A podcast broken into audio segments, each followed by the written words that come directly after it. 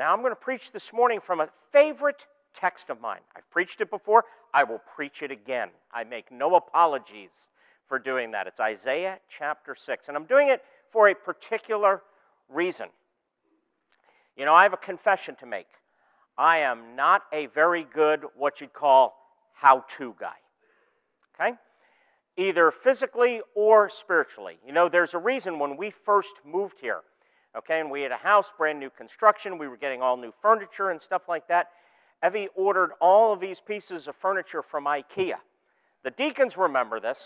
29 different pieces had, because of course you buy something from IKEA and it doesn't just come table and chair. You know, it's six chairs around a table and stuff like that. And of course, Jeff doesn't even know what a screwdriver is. I am not a how to kind of person. Same thing happens spiritually. I mean, spiritually, I am great Ask the elders sometime. I bet you I drive them crazy because I have big ideas, bold plans. I'm a big picture visionary.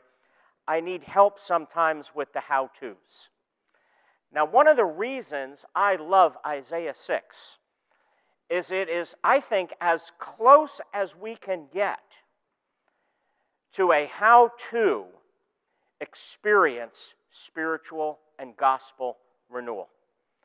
Tim Keller says that the key to spiritual renewal is a continual rediscovery of the gospel. And this passage gives us as clear a picture of how to live, it gives us as clear a process of how to pursue spiritual awakening, spiritual renewal, gospel renewal. So let's read the text from Isaiah 6, verses 1 to 8. It says, In the year that King Uzziah died, I saw the Lord sitting upon a throne, high and lifted up, and the train of his robe filled the temple. Above him stood the seraphim. Each had six wings. With two he covered his face, and with two he covered his feet, and with two he flew. And one called to another and said, Holy, holy, holy is the Lord of hosts. The whole earth is full of his glory.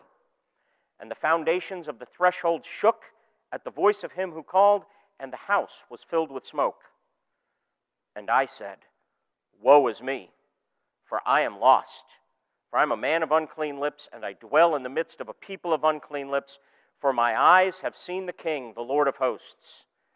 Then one of the seraphim flew to me, having in his hand a burning coal that he had taken with tongs from the altar. And he touched my mouth and said, Behold, this has touched your lips. Your guilt is taken away, and your sin atoned for. And I heard the voice of the Lord saying, Whom shall I send? And who will go for us? Then I said, Here I am. Send me. Well, I believe this text gives us a wonderful snapshot of who we are to be as individual believers and as a church. And I want to propose that we need to be a people captured by, gripped by, transformed by, saturated in the gospel of grace, the gospel of Jesus Christ. We need continual, ongoing gospel renewal. Isaiah was called and commissioned by God to bring spiritual reality to the people of God. And my proposition to you is this renewal leads to mission.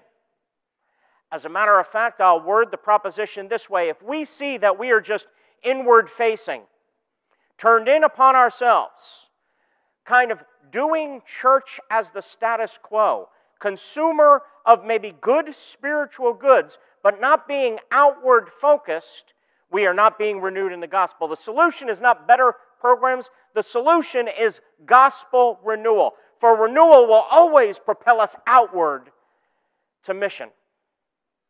Gospel renewal leads to gospel mission. In verse 1, we read Isaiah was called in the year of King Uzziah's death. That's the 8th century BC, around 739 BC. And Uzziah's reign is, was not like, unlike or too unlike the times we live in today. Uzziah was lived in a time of incredible wealth, incredible prosperity, But by the time of his death, the nation of Judah was in utter spiritual decline. Because here's one of the truths prosperity, in and of itself, is not wrong.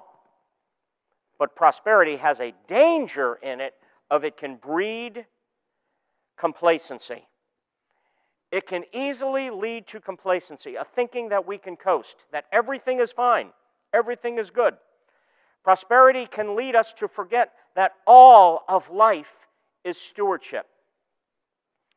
A writer by the name of Tom Lutz says everything we have, everything, resources, skills, relationships, connections, influence, and so on, has been entrusted to us by God for the fulfillment of God's purposes. Isaiah is called into the spiritual decline and commissioned to bring spiritual reality to the people of God. In it, he speaks of the triumph of grace. That grace triumphs and that grace changes everything. I wonder if we really believe that. That grace changes everything. And we learn in this text that gospel renewal involves four things. Here comes the how to. This is as close to a how to sermon as you're ever going to hear me preach because I'm big picture. I don't like how to's. But how to experience gospel renewal involves four things. So that means four disciplines, four practices. If you want something to go through, here's what we need to continually, daily go through. We need to be stunned by supremacy, staggered by sin, shocked by salvation, in order to be sent to serve. Notice a theme? Yes, this Presbyterian pastor used alliteration this morning. Don't tell Bryan Chapell on that one. I know we're not often supposed to use alliteration, but it worked for this one. We are to be stunned by supremacy, staggered by sin, in order to be shocked by salvation so that we can be called and sent to serve. Look at me with verse 1. In the year that King Uzziah died, I saw the Lord seated on a throne, high and exalted, and the train of his robe filled the temple. Above him stood the seraphim. Each had six wings. With two he covered his face, with two he covered his feet, with two he flew, and one called to another and said, Holy, holy, holy is the Lord of hosts. The whole earth is full of his glory. And the foundations of the thresholds shook at the voice of him who called, and the house was filled with smoke. We need to understand in the year that King Uzziah died, Uzziah's long and prosperous reign had now entered troubled waters. Internationally, there was a man in 745 BC. His name was Tiglath-Pileser III of Assyria, and he threatened the sovereignty of the Israel, Israelite states. So here's Uzziah as the darkness of death is closing in upon him.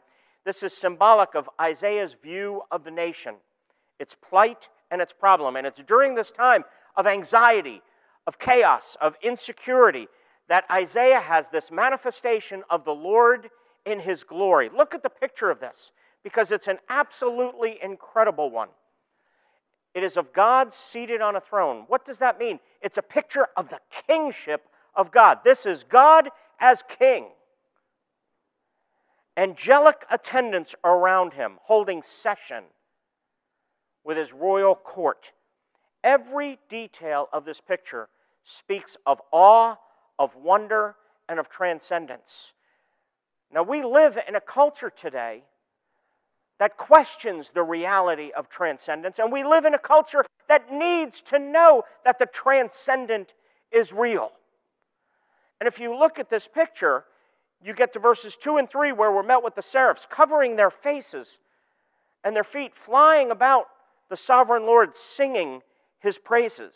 They're not able to fully gaze into the Lord's glory.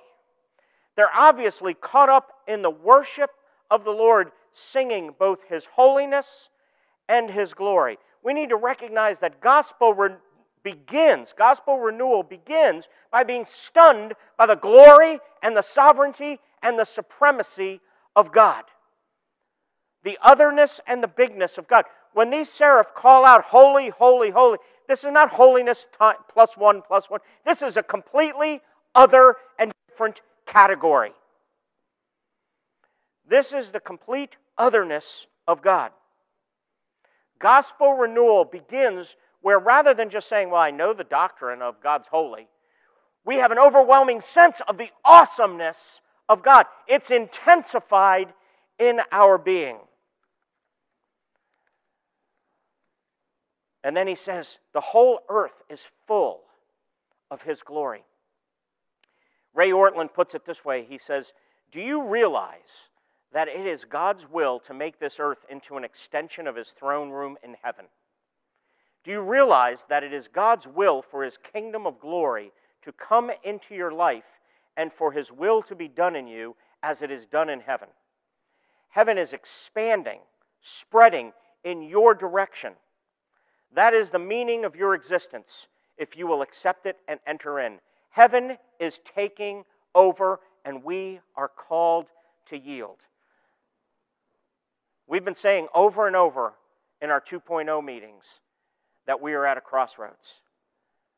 If heaven is expanding in every direction because the whole earth is full of His glory, does that sound like just coasting and doing church as the status quo?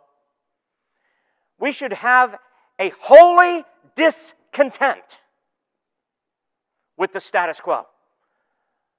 The whole earth is full of his glory. Being stunned into supremacy means that we should have a holy discontent with things as they are. We should be adventurous in a bold vision, especially as we go through and find out we have nothing to lose. Look at the reaction to the presence and the glory of the Lord. It reminds us of the picture at Mount Sinai. Remember at Mount Sinai when Moses was coming down from the mountain? The Israelites assembled before the mountain. What was the scene there? It was one of cataclysmic proportions thunder, lightning, cloud, trumpet blasts.